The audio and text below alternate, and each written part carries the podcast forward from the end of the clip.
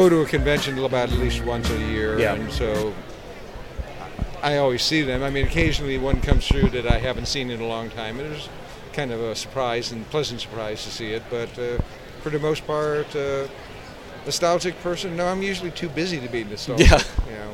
It's interesting though, because you know you're you're you're steeped in it pretty constantly. Every time you go to one of these, you know it's it's all of the old covers. You can't really can't really escape it. No, no. I mean, I just I focus on them enough to find out where there's a bare spot to sign, and Yeah. that's about it, actually. Yeah.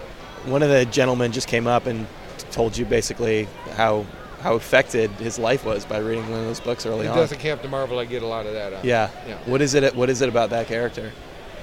I think it's more to do with that story Yeah. of him perishing from uh, cancer that uh, it just uh, it's a uh, it touches a nerve because Yeah. just about all- of us have come across somebody who's had cancer, perished from it and that, and uh, you know it's for me. My own father had passed away from it for six months before, so it was a cheap form of therapy for me. Yeah. So, uh, but you know, other folks have come in and uh, some cancer survivors and that, and that's the one that hits them the most. And it must have taken a while to, to want to tell that story, to you know sort of sit down and, and work through your grief. Actually, I made a deal with Marvel to do the Captain, Death of Captain Marvel Yeah. because they wanted to create a new one. Uh, they didn't know what to do with it after I got Yeah. done with it. Same problem with Warlock, but uh, we um, cut a deal with them. If uh, I did that, uh, they would print uh, the Dreadstar graphic novel, Yeah. which was the third one they did in that run. Uh, Captain Marvel was the first. Uh, I basically sat down and wrote down about three or four plots before then.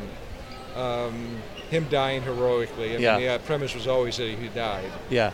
And they were all cliches of stories I had seen before. And uh, I know, know what happened exactly, but the cancer thing clicked in my head.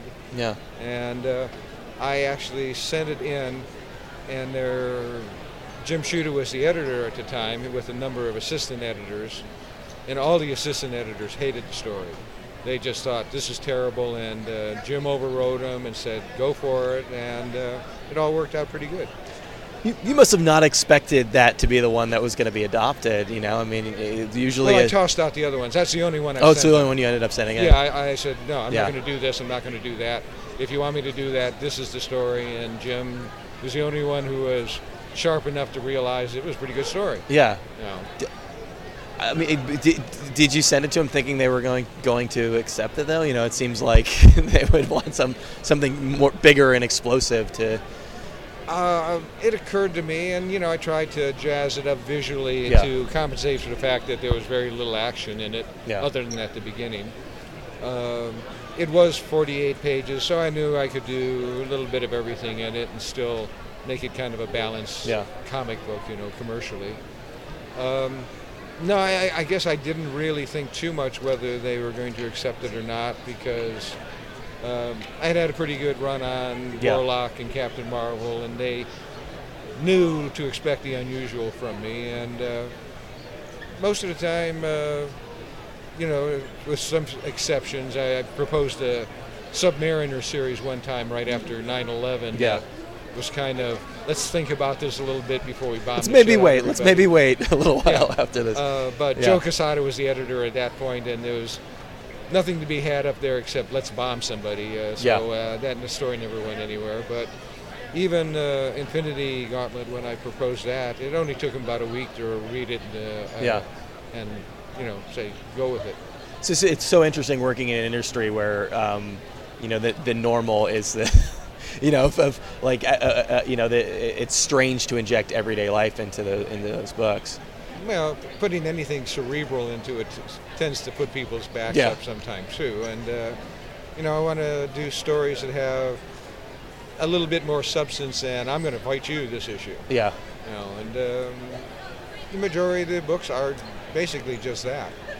And uh, so they get used to it, and uh, anything unusual sometimes, uh, you know, depending on the editor. I mean, I worked with uh, guys like Archie Good and Roy Thomas, who were Yeah. just terrific editors. Uh, then on the other hand, I worked with one editor over at DC who honestly didn't know the difference between a panel and a caption. Yeah.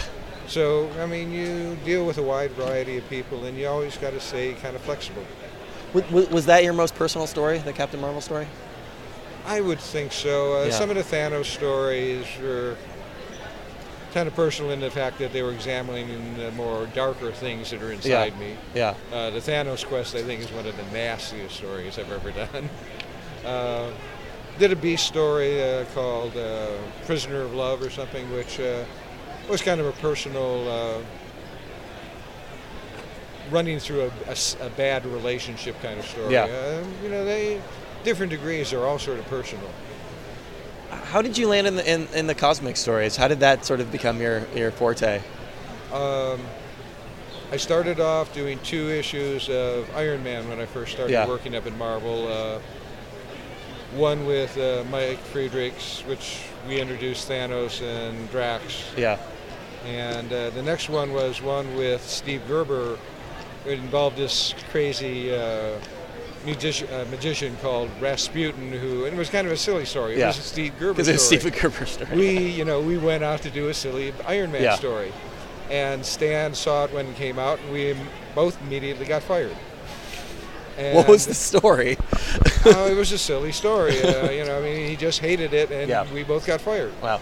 Uh, fortunately, uh, a few weeks later, uh, Roy had Captain Marvel, which had had a few issues out already uh, that had been written by Marv Wolfman and Wayne Boring, and uh, the sales on it were terrible. And said, "Can you come in here and uh, it's probably going to be this final issue of this Yeah. book.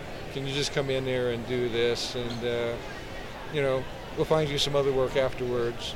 And uh, what happened was. Um, we did it and the book started selling better and uh, you know i hate drawing horses and cars Yeah. so uh, going for the cosmic has always been more of a, uh, a uh, natural path for me to take That, that's that's the the lesson that I learned. You know, I'm, I'm not an artist myself, but having talked to enough cartoonists, like the key is pick something that you want to draw over and over again. or right you know i mean you this Yeah. becomes your life your uh, profession and uh, I wanted to have fun with what I was doing, so Yeah. I chose to go that particular path. I've veered in it. You know, I've had a nice run on Batman, which was sort of Elmore Leonard's, you know, but uh, Hmm. other things come and go on them. But I always seem to come back to the cosmic one way or the other. It, it, it seems like you've been pretty lucky from the standpoint of you know uh, you're working with the big companies, but you've been able to be like reasonably autonomous, or or you know you've that they've just been into the stories you're pitching. That you know you're able to do these things your way, which not everybody gets that liberty. Yeah, especially in recent times, uh, Yeah. they, you know, over at Marvel, we basically have they basically have three different Thanoses. There's Yeah. one in the movies, one in their comic books, and then there's, there's mine. Yeah. And uh, they really don't cross over with each other at all. How, how is your Thanos different? Uh, I'm writing it half the time. He's not a bad guy. He's always a villain in the Marvel things. Uh, I find him much more interesting where he when he's sort of straddling that border between good and evil. Yeah. And uh, that's the main difference between mine and the Marvel one. How how, how influential was the, the, the cosmic stuff Kirby was doing at the time? I mean, that's Oh, I grew up on Jack and Yeah. Steve Ditko stuff. I mean, they they are the foundations of everything I do. yeah. But he was he was doing some some of the, the kind of the fourth world stuff at the time. Uh, he was beginning to do that. Yeah. I was more steeped in his uh, his Thors and Yeah. Fantastic Fours. Uh, that was really where I got it. And uh, he had done the Fourth World about six months or a year Okay. beforehand. Uh, Thanos really wasn't a uh, spin-off of uh, Darkseid. He was more of a rip-off of Metron from the New Gods. He actually had him in my original drawings. He had a sort of that throne chair Yeah. that he uses occasionally now still. Um, and he was skinny. And so when uh, we did it for uh, Iron Man, Roy just said, bulk him up. And Yeah. uh, I bulked him up a little bit, and over in the Fourth Gods, uh, they started bulking the Darkseid up at the same time, and we they both sort of inflated at the same It's rate. like a cold so- war of cold war of character muscles. yeah, I don't think either one of either side was really paying all that much Yeah. attention to the other. Because I remember going over to do some work at uh, DC after the Captain Marvel run, and they had no idea what I'd been doing over there for Was- the most part. Was there any, you know, the, the timing seems about right. I mean, was there any influence in some of the um, the underground comics that were coming out at the time? Some of the kind of more Of far out course, I stuff. mean everything influences you. The Yeah. movies at the time, uh, books I was reading, uh, underground comics. Uh, you know, it all becomes part of the mix, Yeah. and it comes out whether I'm either walking around in the woods or driving around in the car. It just it seems like the the, the, the, co- the cosmic stuff was just the exact right zeitgeist of, of the time. Uh, yeah, I mean there wasn't much of it being done at that point. Uh, even the Silver Surfer was imprisoned on Earth, so Yeah. uh, it was something different. Uh, it was something more I wanted to do, and it clearly hit a nerve and uh, did fairly well at that point. How is it? How is it different writing that than the more just kind of terrestrial superheroes? Uh, for me, uh, not that much difference Yeah. because I want to go through a transition with the characters. Uh, I have certain things I set out to do, and uh, whether it was a Batman story, uh, the cult, say for instance, uh, Batman goes through extensive transitions in that story, uh, just the way Captain Marvel went through a number of transitions as during my run with him. Do you, do you like working with these pre-existing characters to, to kind of have the confines that somebody else has set for you? I like going both ways. Uh, I've spent my most time on Dreadstar, which Yeah. you know is my longest running thing I ever worked on. Uh, the trouble with pre-existing characters are they connected up with the companies themselves, and you are at the mercy of whatever editor they Yeah. assign you to. If you get a good editor, like I uh, uh, worked with a great one over on. Uh, uh, the Comet series I did at DC, but the later ones we had different editors, leading to the final one, whose guy's name I can't remember, who was just awful, and I just quit working on him entirely Yeah. at that point.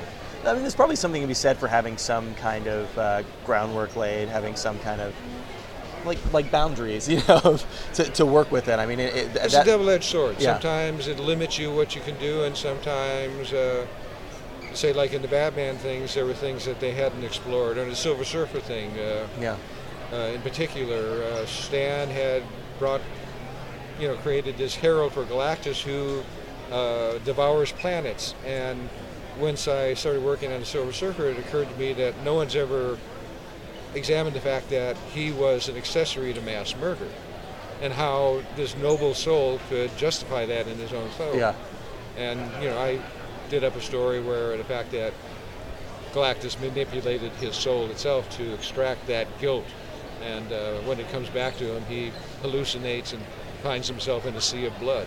So, uh, you know, there's always some room to Yeah. play if you really look around. The, the key is taking the most far out characters and making them as human as possible. Exactly. What what Batman? You know, talk about somebody with a long history. Talk about somebody. You know, it's I've got to imagine. Obviously, people are still working with him, but that's got- it's got to be really hard finding that untapped resource in a character that is so well trod. Well, sometimes it's just uh, talking to other people and something comes up. Uh, Yeah. During that Batman run, uh, realized that he had never had, they'd never had much of an examination of his relationship with his father. And so I did particular, one particular story I remember it had to do with his relationship with the past there. And uh, we also had that uh, Robin, that other Robin coming around that they didn't, that nobody liked. Yeah, Uh, this is a, you know, just one after Dick Grayson, and Yeah. so we got to play with some things. Uh, the fact that he may have murdered somebody in uh, one of my stories, yeah. Uh, that gave us uh, room to play around, and you know, there's always something if you really look hard enough. Any any stories that just absolutely that, that you wish you could have done that that the editors just wouldn't let through? Uh, I mentioned the Submariner Yeah. story. Uh, Yeah, I the really 9/11. wanted to do that. Uh, I had it all plotted out. They, I actually did up a couple pages in the double-page spread of Submariner over Atlantis after it's been devastated by Yeah. this huge explosion. Was going to be the basis for it, and you know I spent a lot of time in South Africa, and uh, I wanted to put Nelson Mandela into the story uh, so that the whole idea of you know you have it just can't go on anger and fear you Yeah. have to have some other compassions and that mixed into it Yeah. And uh, it was just the wrong time. I mean, it was just post 9/11, and all we wanted was anger and fear. Yeah. In this story, they they they, they didn't turn it down, but they let me sit for a year waiting to hear from it, and then they went and uh, did Namor and Logue instead. Yeah, this there's something about really injecting, you know, things in the real world that are close to people. I mean, that that's kind of the one the one sticking point. Yeah, that was about the only time that I really had a hard time with it. Uh, most of the time, they let me sneak whatever I want in, and uh, we keep it laid enough where Yeah. they can't change too much. You still you still like working with Thanos? Oh yeah, he's my baby. He was the first created Yeah. cre- character I ever created for comics professionally. So He's, he's your baby. I mean, I've got to imagine that it's it's kind of strange seeing him. I mean, obviously you, you saw him take on a different life in the comics, but now seeing him be, play this central role in the films. Yeah, doing stories with uh, Adam Warlock and Thanos, uh, they're sort of like going back and visiting old friends. So Yeah. uh, it, it's something I can slip into very easily, uh, and usually uh, the biggest part is trying to find that hook, that uh, cosmic thing that's going to make it different than the last cosmic story. And uh, I think we've done pretty well on that. We got a chance along the way to examine religion and Yeah. Duality, and uh, on this latest one uh, that we're doing with the trio graphic novels and the two adjoining miniseries, uh, you know, there's some examinations of uh, omnipotence that uh, I'm having fun looking Yeah. into. Has has working on these these big stories with these these big ideas, working on things that you know play into religion, faith, has that affected your your outlook? Uh, my uh, outlook has probably been changed by just about everything Yeah. uh, that soaks in here, so uh, I would have to include that in it. But they also, the outlook uh, changes what the stories are going to be. Yeah, fair enough. So it's a vicious loop.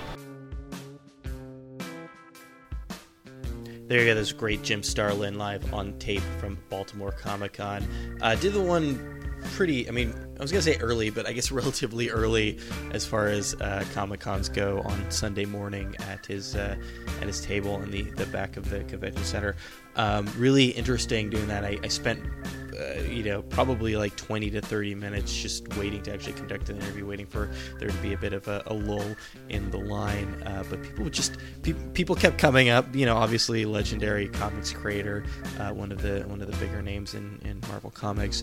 Uh, but it was really fascinating to just sort of sit there and, and kind of hover by and watch as people walked up to him with all their books. Um, some of them, you know, when you're when you're sitting there waiting to do uh, an interview with somebody, um, you know, there's there's there's nothing more frustrating than watching a, a dude just wheel up with this just dolly full of comics, you know, and they've got uh, just a bunch of long boxes pulling out of these books. Um, you know, as you mentioned at the top of the interview, he they, he, he, he kind of knows where all the, the blank spaces are on all these covers, the best place to sign them. But you know, a lot of cases, it's a lot of folks with, um, you know, the, the Palmer uh, plastic covers kind of cut out at a certain point, and some post-it notes and little arrows to as to where he should sign. These are these are these are professional people getting autographs from him. Um, people who just, I, I, I assume, just sort of tour around the, the country or go to every one of these shows and, and get the different creators to sign them. But uh, you know, from uh, and then you know every every couple of people or so, somebody would come up and and and you know present to him one of the covers and would just have like a really fascinating, heartfelt story about how important that book was to them growing up, and you know all the, the different issues it touched upon us as we talked about the um, the top of the show, um, some of the, the, the conversations he was having around cancer. So uh, really, really fascinating um, to, to hear people just just discuss the personal impact of of those books, and you know, and um, I'm, I'm sure that he's heard all these stories a million times, but was he was still you know very willing to, to talk to people about them and uh, very willing to, to uh, speak with me as well and answer some questions that I'm sure he's also answered a million times. So thanks so much to Jim for taking the time to do that. Uh, coming up next, another uh, another interview from Baltimore Comic Con.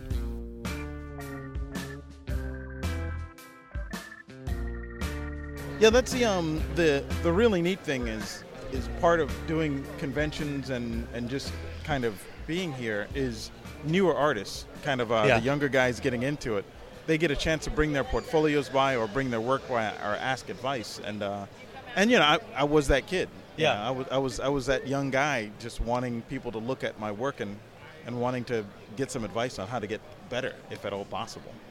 You, I, I didn't, I didn't get a chance to see what he was doing, but what- you know what impressed me when I got here was how quickly you sort of pinpointed Ah. the problem, what he was trying to do, and what he was running up against. Yeah. Well, the the, the cool thing is, is uh, I, I think, uh, in a sense, I've probably made every mistake an Sure. artist could possibly make, and I remembered Yeah. how to correct them. So, so His that's how was that goes. his was sort of. I think you were saying kind of being, I, I guess, like too focused on the details rather than the, yeah, the bigger and, picture. and that's that's kind of a common thing. Yeah. it's, it's a it's a common thing with uh, with illustrators.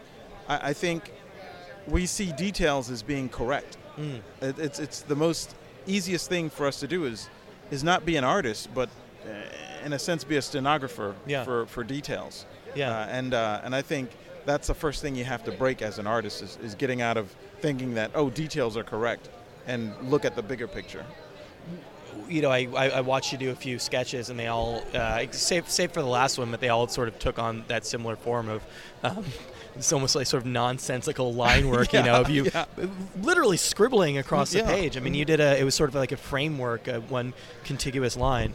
Yeah, it's it's uh, it's sort of allowing yourself to find the drawing Huh. uh, rather than trying to control the drawing. Yeah, and that's everything. Kind of more or less Oh starts yeah, that yeah, way. that's that's that's how I do everything.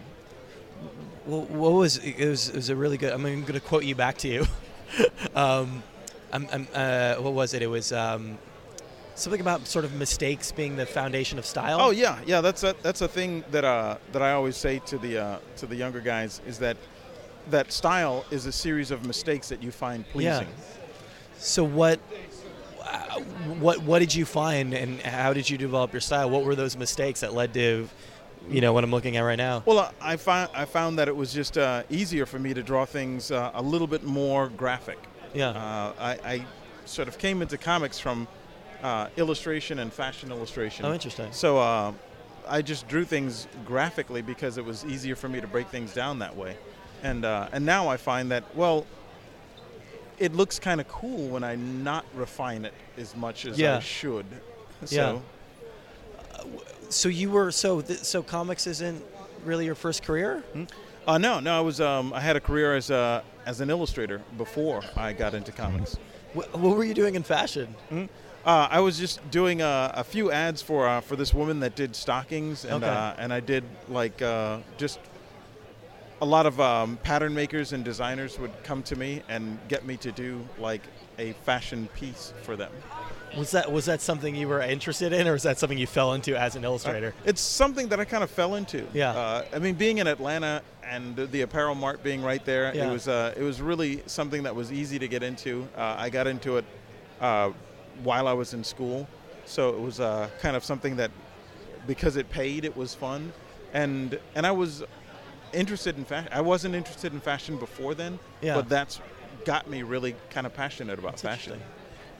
Is It- Is it, clear how that formed informed you informed your work as a cartoonist? Oh yeah, yeah. It, it completely informed my work as a as a cartoonist. There's a, a lot of philosophy and, and fashion that Huh. I've. Uh, it's the the funny thing about what I do is, I have either quit or failed just about every art job you can have, and comics is I stick to comics mainly because it's actually a combination of all of them. Yeah. So I did architectural work, I did fashion illustration, I did courtroom illustration, I did all of those separate jobs. Yeah. But comics, requ- and I would get eventually bored with them. But comics requires you to do all of them at once, all the time.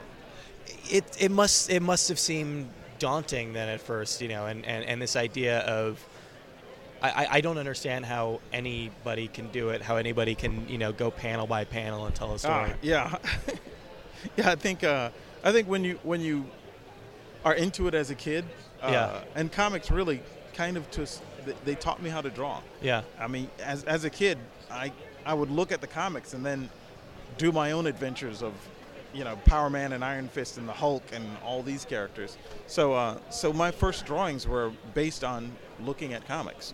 Did did comics feel like an unrealistic goal at first? Is that why you headed in other directions? Oh yeah, I when I was a kid l- looking at comics, I didn't even grasp the concept that people drew these.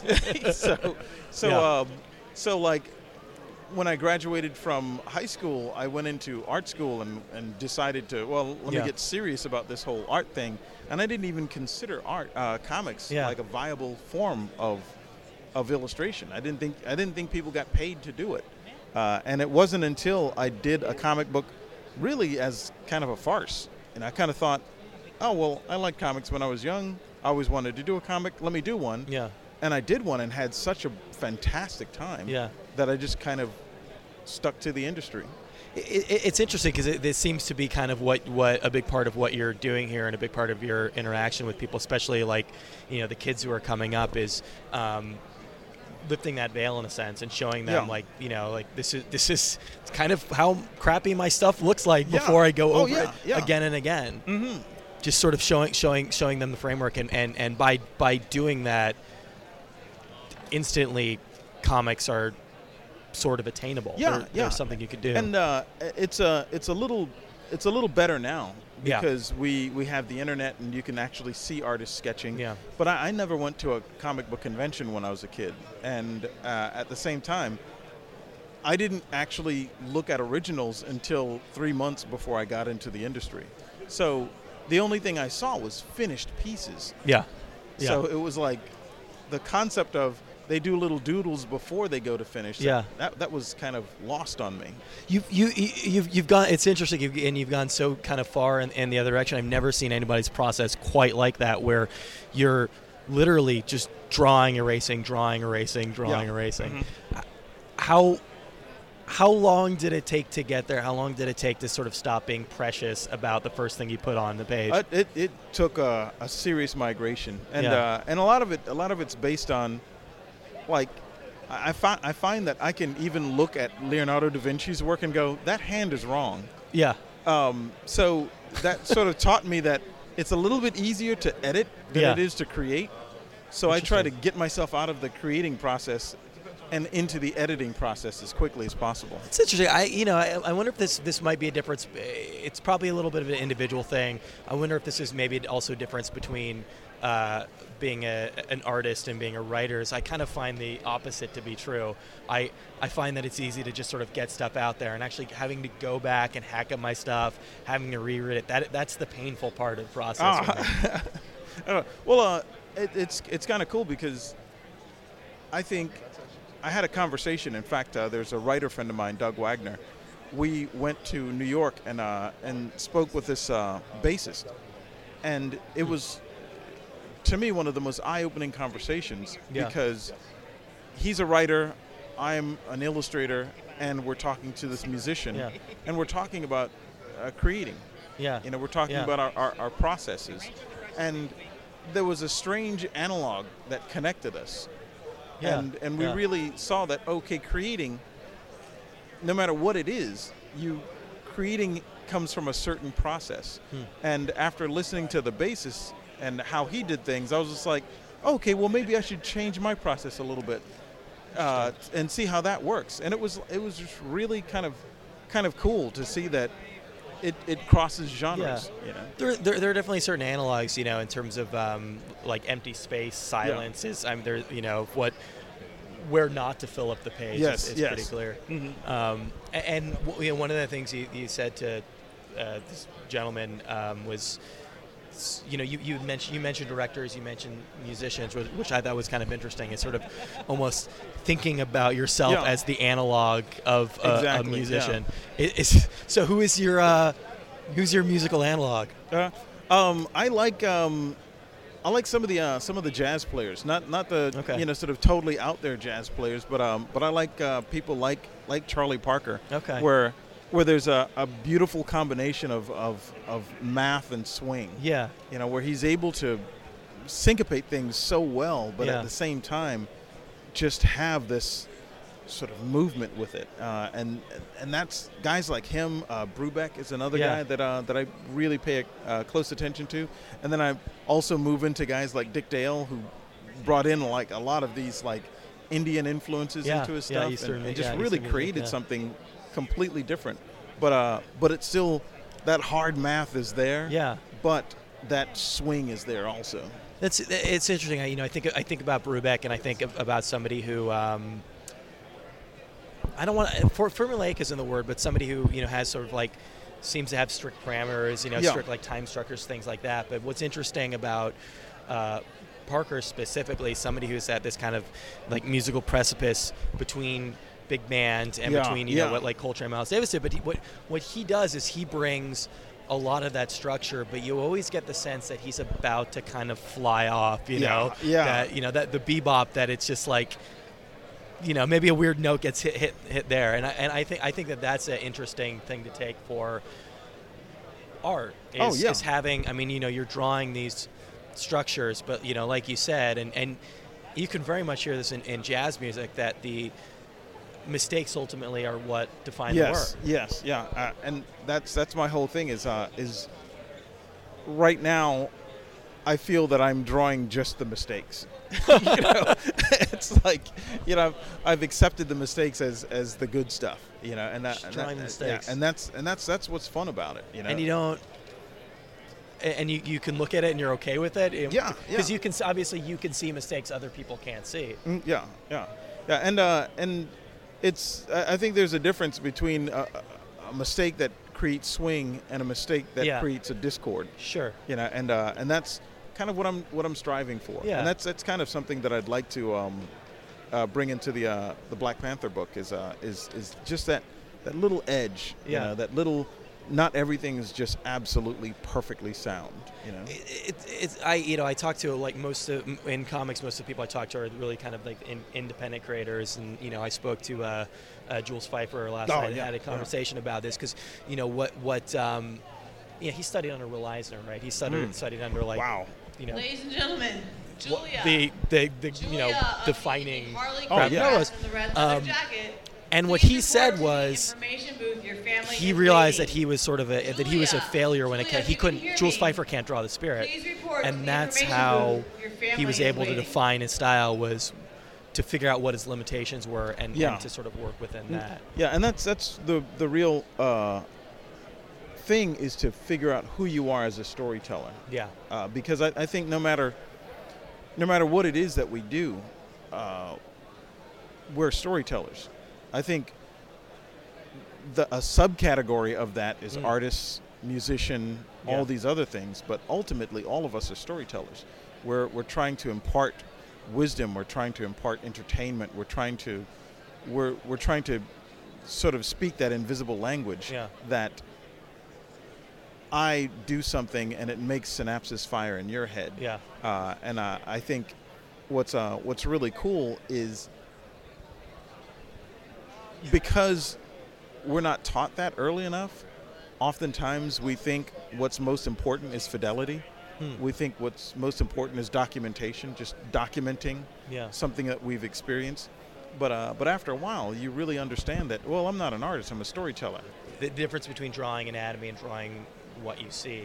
Yeah. And that's and I don't know was that for you when you had that realization initially was that kind of born of those mistakes when you drew one leg instead of two? Yeah, yeah, that's that's absolutely it. I, I think, I think when you concern yourself with uh, with drawing anatomy, Yeah. uh, that gives rise to drawing ghosts. When, if you know that this particular muscle is there, and if you know that this particular bone is Yeah. there, you try to express that in your drawing. When, in actuality, what's most important about the drawing is the panic that the character is experiencing, Yeah. and not a bit of sinew or a bit of bone or anything like that. So, uh, so I think once you're taught anatomy, you make that the most important part of the drawing, rather than the story you're trying to tell. And I think when you learn to draw based on pure observation rather than anatomy, then observation and experience are inexplicably linked together. You must have had to unlearn a lot of stuff Oh to get to that God. point. Yeah. did you Yeah. studied anatomy and you studied all these Uh, uh, yeah, yeah. I, I studied anatomy and all of that, and I was, uh, you know, a really frustrated student. Yeah. You know, learning that stuff, uh, and yeah, I've I've spent a I've I've I've forgotten much more than I've learned. you know, this Black Panther thing is crazy. Oh, it's it's cra- it, it is the craziest thing I've been involved in. You must have. I mean, I, you know, it's. You must have just been sitting on this and just waiting to tell everybody. Oh yeah, yeah, yeah. I tell you, um, the uh, the funniest thing is uh, is Will um, Wilson Moss is my editor, and he was my editor on a book uh, Jonah Hex that I did at Oh, yeah. DC. Now he's at Marvel, and I'm and I'm working with him, and I got a great relationship with him, and I j- enjoy working with him, and uh, and he was uh, talking about me doing some Black Panther work. And I was just like, yeah, that, that sounds good. And he's like, Yeah. we, we've got a great writer. And I was just like, well, okay, cool. Yeah. Whoever the writer is, yeah. Yeah. And, and, uh, and he sent me the plot, and I looked at the plot, and I was just like, yeah, this is something I'm really interested in. And, uh, and he said, yeah, the writer's Ta-Nehisi Coates. And my brain just flew out of the back of my head. I mean, it was just, just absolutely blew me away. And I was just like, okay, so now you've taken this to another level. And and I was, I, I just assumed that I was one of the only people that knew Ta-Nehisi Yeah. You know. And uh, and then when the news came out on uh, on Monday Yeah. or Tuesday, what ended up happening was, I just kind of thought, okay, cool, they've announced it, and then my phone exploded. It was just really and uh, and I, I just told my girlfriend this, but uh, but like my mom very proud of me, but she doesn't know anything about comics. yeah, yeah. Um, she doesn't really follow my career or anything like that. But I got a call from her the other day saying, "Hi, yeah, I heard that you just got the uh, Black Panther," and I was just like, "Okay, it's over." You know? It's you, you know it's funny. I was watching. You know, I was I'm, I'm you know familiar with his work. Uh, you know, a lot of like the journalistic pieces he's he's done. But the day before it happened, I think I was watching like.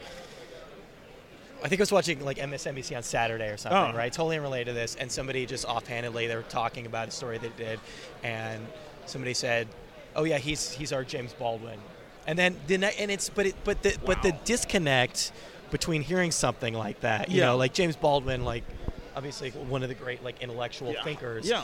and to hear somebody called like the modern day or whatever, blah blah blah, James Baldwin, and then a day later, oh, he's working on a comic book. Yeah. And that's just something that like is even today, even when comics are just you know the mainstream everything and every movie is comic books, it's still really hard to reconcile that. Oh, it, it is. It is. Uh, and you don't want to say something as as odd as, "Isn't he too important to do comics?" yeah, exactly. You know? Doesn't he have better things to do with his time? it's, it's like it's it's it's almost like oh yeah I'm using the Tiffany you know sort of glass for a beer. Yeah, It's yeah, kind of- exactly, it's it's kind of strange, but uh, but like what's really cool is he is a legitimate comic. He's not one of these guys Yeah. that says, "Well, I'm a comic book fan from Yeah, way yeah, back," and and you know, they've seen a comic book, but he's he's hardcore. He knows more about Black Panther than I do. Yeah. So I was really uh, surprised that he was that big a fan of comics and that big a fan of Black Panther. it, it'll be really interesting to see how it, it comes out because it's so especially when you're working with these archetypes and i assume based on what i know about him as a writer that there's going to be a lot of you know kind of deep social themes Yes. and it's a really hard line to walk to not be completely heavy-handed with it Yeah, yeah, you know and, and i don't like it's, it's hard to point to you know aside from some of the, sort of lgbt stuff it's hard to really point to a lot of comics since like early lee kirby that really did social issues in a smart way Yeah. through mainstream superhero yeah, and that's comics. that's really the the real game here is uh is we can't directly talk about it. yeah Uh, our best, the best that we can do is metaphorically. You know, Hmm. the best that we can do is come at it uh, from an obtuse angle Yeah. rather than just flat out saying it. Because I, I honestly don't think that I, I don't like any story that's told that way. Yeah. Uh, so when you actually wrap the story in metaphor or simile, then I think it becomes interesting yeah and uh, and and Coates seems to really be doing that with uh, with this uh, the first uh, first four issues. he the character exists in the real world Yes, and deals with I mean, the shit that especially like in the past year seems to have come to the forefront. I assume is going to play a role in that. Uh, well, I can't talk about too much Yeah, of that sure, stuff. sure. Uh, but uh, but it's uh, it's a very non-comic book story. I mean, it's it's it's definitely a comic book. Yeah. But uh, but when you read it, it's like, wow, this is I'm reading something different. I mean, he's occupying a really interesting space with this story. And that's still as fun to draw as just like big muscly dudes punching each other. And, Oh, it's it's absolute fun to draw. Yeah. I mean, the the cool thing is, uh, I mean, pyrotechnics is a lot of fun. Yeah. Uh, pyrotechnics is a lot of fun to draw, but even when I, like, if you look at the stuff that I've done, I don't want to just draw that. Hmm. You know, what I want to do is, uh, I get just as big a kick out of two people in a room talking, as I do out of Batman fighting Superman. yeah. Uh, ma- mainly because oftentimes with writers, they'll write Batman fighting Superman, but when they're writing two people in a room talking, Sure. they concentrate more on their dialogue Yeah. and they leave everything else to me. I see. And when they leave stuff to me, then I can go, all right, now let me walk the scene. Let me let me bring something Yeah. else. Let me think of things that the characters will do that'll tell the story. And I assume that he's probably giving you a lot of liberty because this is your world. Yeah. You know, you're the comics guy. He's the he's that the was, book writer. That was one of the first emails that he sent to me, Yeah. which was which is really cool uh, because he's a big enough deal to where I wouldn't expect that. But uh, but he was just like, I'm the rookie here. You know, Yeah. tell me tell me what you need. So you feel you feel like you're not just kind of a hired hired gun in this that you're. Oh no, it's uh, it's it's definitely a, a collaborative process. Yeah. Really, you know, really looking forward to it. Are, are you thinking about you know the fact that as given given the the profile that this has had so far, I assume it's going to be a really big book, but I assume it's going to be a really big book, you know, for a lot of people who haven't read comics. Are you thinking about the fact that this you know might be a lot of people's kind of 1st Hmm. exposure? Yeah, yeah, and I think that's something that's really cool. Yeah. Uh, the fact that uh, with a lot of people, this is going to be their first comic. A lot of people that follow him, they're going to pick this up, kind of thinking, okay, what what do we have here? And uh, and I think we have screwed that up a bunch of times in the comic book industry. Yeah. you Yeah, yeah. where it's like. Um, Superman. uh, or- yeah, yeah. Where people their first comic that they've that they've picked up is is a terrible comic Yeah. book. Um, but uh, but I think he's doing something different here. Okay. He's really stepping up to the plate and trying to do something that's going to be a great first comic book. Sure, and, and But but at the same time, because his because of his respect for the character, it's also a good.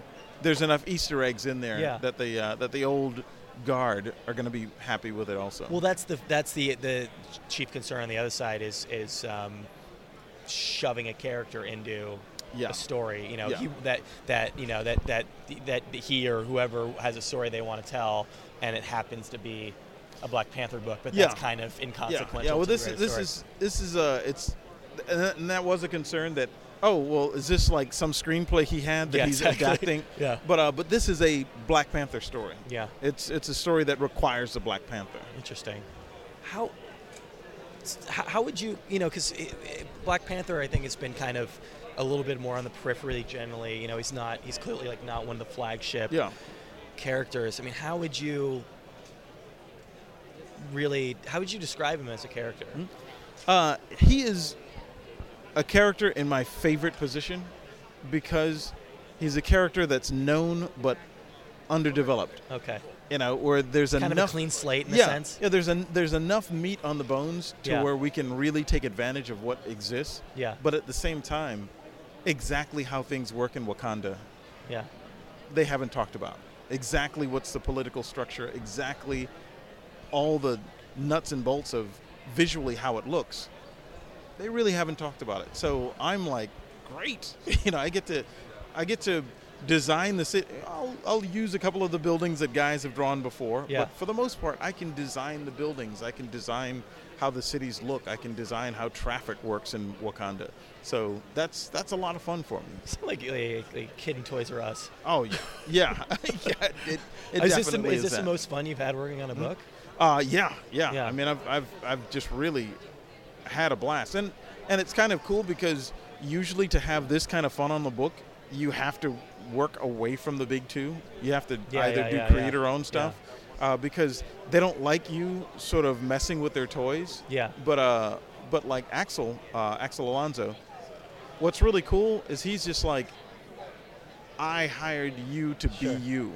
Yeah. So it's like, okay, cool. You know, and that's kind of what Marvel's been doing. And that's why the fact that it's not, you know, uh, Captain America helps. Yeah, yeah, yeah, exactly. You know, because they because you get you get to kind of reinvent this character.